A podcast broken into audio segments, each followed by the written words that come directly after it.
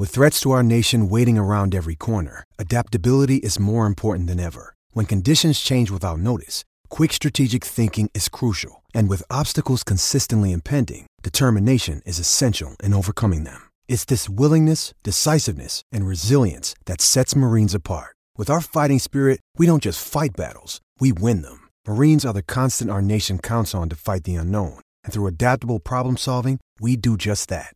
Learn more at Marines dot com. You're listening to the Husker Online Show, your authority on Nebraska athletics. Big picture, like every position, you want to see improvement. Um, quarter, quarterback specifically is protecting the ball, um, and, and we can do some, some things. Quarterback always gets sometimes too much credit and too much blame, and a lot of times the success of a quarterback depends on how developed and how well the guys around him play. Uh, and we got to get better play out of everyone around him, from the O-line to the receivers to, to the running backs. But from our quarterback, if we can be more consistent in making good decisions and not turning the ball over, that, that'll solve a lot of problems. And welcome back here to the Husker Online Show. That was offensive coordinator Matt Lubick talking just about the offense and the quarterback play and the turnovers that they want to get cleaned up here as we continue our spring practice discussion, talking offense.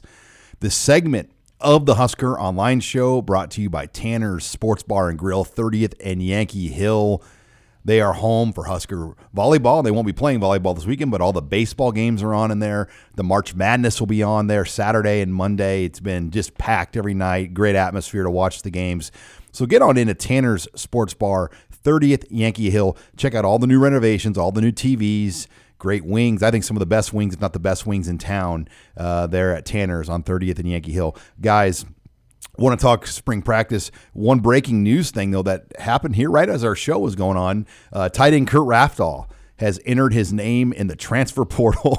And, you know, it, it was kind of funny. Um, we were interviewing tight ends coach Sean Beckton at practice this week, and Um, Steve Sipple, our good friend and colleague um, from the Lincoln Journal-Star, asked um, Beckton about, you know, what's it say about a guy like Ra- uh, Rafdal that's kind of stuck it out and and and not gone in the portal. And Coach Beckton kind of was like, well, we'll have to see you on that one. And, and then obviously about an hour later, he he went in the portal. But I, not a big surprise.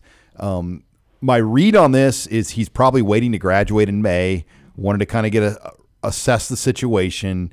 Um, but with Thomas Fidone, James Carney here, Rafdal um, was kind of the odd man out with Vokolek and Austin Allen. Yeah, and keep in mind he committed to Indiana before uh, um, uh, Kevin Wilson was fired, and during that transition between Tom Allen. So, you know, maybe he wants to move, move back home closer to, to Indiana, and uh, we'll see what happens there. But, yeah, I mean, the writing was on the wall with that one. I mean, you just look at what Nebraska already had in place uh, at tight end with Alan Vokolek, and then the way they've recruited that position. I mean, Thomas Fidone is going to be hard to keep off the field.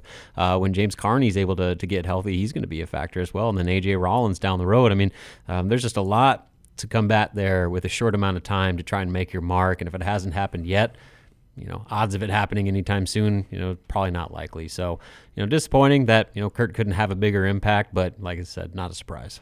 Well, and, and yeah, I think the, the fact of the matter is that not everybody is going to have a standout career. And um, it's not to say that Kurt Rafdal is a, is a bad player or, or that, you know, he didn't meet expectations or whatever. But, um, you know, I, I think that throughout any given career, there's going to be guys that that rise up and, and kind of stand out, and, and other guys that fall back in the pack. And, uh, you know, unfortunately for Rafdal, I think he was one of the guys that kind of fell back as guys like um, Austin Allen and, and Vokolek. And, you know, and like you mentioned, Robin Fidone is going to be an emerging player, and, and so on and so forth. So uh, you only have so many years to play. And so, you know, it's it's probably the writing is on the wall, and it's probably, you know, in his best decision to, to try and find a, Um, you know, different place to to have an opportunity, I guess. Yeah, and and the, the numbers don't lie, guys. I mean, when you look at his playing time, he only played fifteen tight end snaps last year. fifteen. The year before, in two thousand nineteen, he saw fifty-eight. In two thousand eighteen, Scott Frost's first year, he saw one sixty-two. Yeah. So as Vokolek got involved more, as Allen grew, because I feel like Austin Allen at the beginning of two thousand eighteen was probably on an equal level mm-hmm. with Rafdal. It was kind of an and or with those guys. Yeah, it was. And Stoll was the man, but you've seen the development of Allen. You've seen, obviously, Rafdal's emergence, and then Fidone. I mean, you got the number one ranked tight end in the country here right mm-hmm. now. So th- nobody should be surprised. And he'll have two years of eligibility. My guess is he graduates in May. I don't know that for fact, um, but I'm guessing this is his fourth year in school, so he's probably on track to graduate, and um, he'll get an opportunity to go play somewhere for two years. You can't blame the guy. Yeah, and, and he'll have plenty of opportunities. He's a good player. He's gonna he's gonna find uh, a good fit for him. And like I said, you know, being an Indiana guy, maybe he goes and plays in the M A C somewhere or something like that, and has a good career. But you know, going back to you know the tight end situation, I think the the real storyline so far this early this spring has been Austin Allen, and the fact that he's kind of taken over as the alpha dog of that tight end room, where you know he kind of had to sit in Jack Stoll's shadow for the last couple of years, and now he's kind of uh, emerged as a guy that could potentially be a captain. He talked about that during his spring press conference, how that is one of his main goals this year was uh, to do enough on and off the field to uh, be voted a captain by his teammates, and seems like he's off to a pretty strong start with that. I mean, he's a, he's a vocal leader who uh, has really kind of come into his own, um, not only as a uh, you know pass catcher, route runner, but I think he's really trying to establish himself as as a blocker as well. That's probably been his biggest weak point, and that's a point of emphasis now uh, for him this offseason. And um, you know, you pair him with Travis Vokolek, and then the young guys they have coming up. That tight end room uh, seems deeper as ever. And you know, I saw in your, in your interview with Beckton, he said that this is probably the deepest tight end room he's had in his career. So. A lot he didn't want to, to go out with. And say it all the way, but he's like one of one the of, one of. But sure. if, but you know, I mean, you got to be careful. I think I mean, when he's had N F L guys in his room at Central he, Florida, yeah. so they're the, but they're watching like Kyle Pitts cut ups right now. Mm-hmm. I mean, they're they're trying to come up with new ways, Nate, to use these guys. Well, yeah, and and I think that.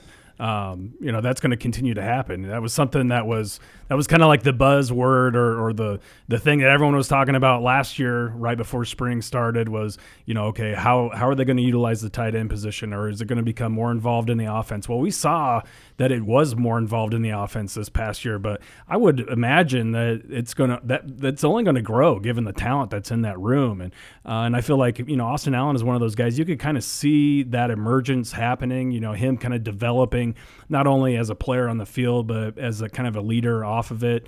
Um, you know, and, and now, you know, I'm excited to see, you know, kind of the, the next step he takes. And, and obviously, you know, having covered Thomas Fidone's recruitment and everything and knowing uh, the type of athlete and, and player that he is, I, I'm really excited to see how he may factor into the mix this fall too. And the departure of Rafdal now, it, it puts technically Nebraska, you take away the six super seniors Um, that are on scholarship right now. They're at eighty-one, um, but there's some wiggle room still at that. Like Connor Culp is not on scholarship yet. He's going to go on. Levi Falk is not on. He's going to go on.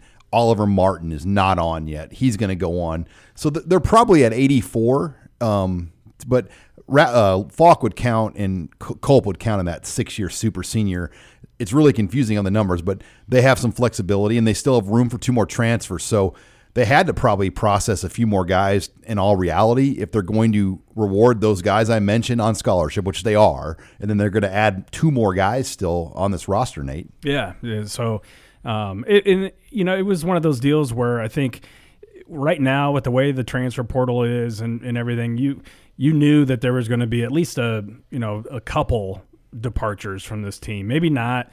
You know, I'm I'm a little surprised, I guess, that it happened, you know, first week of, of spring practice that that this announcement came out. But uh, you, you had to figure that there were going to be f- at least a couple departures from the team between now and, and the end of the semester. Yeah, you wonder how this all started for Rafdal. Like, he went through the whole winter program, yeah. And did he just get an idea of what the reps were going to be day one of practice and just – that's my guess. Day two didn't like uh, the, the plan because – It, it, it just the way it timed out was interesting that he even went through practice, because typically if you're going to go portal, you do what Warren, like, you know, guys like Warner and McCaffrey, they're still on campus and they they work out in the rec center because they can't work out in the facilities anymore. And people will say, yeah, I saw Ra- I saw Warner and McCaffrey like working out in the rec center. Yeah.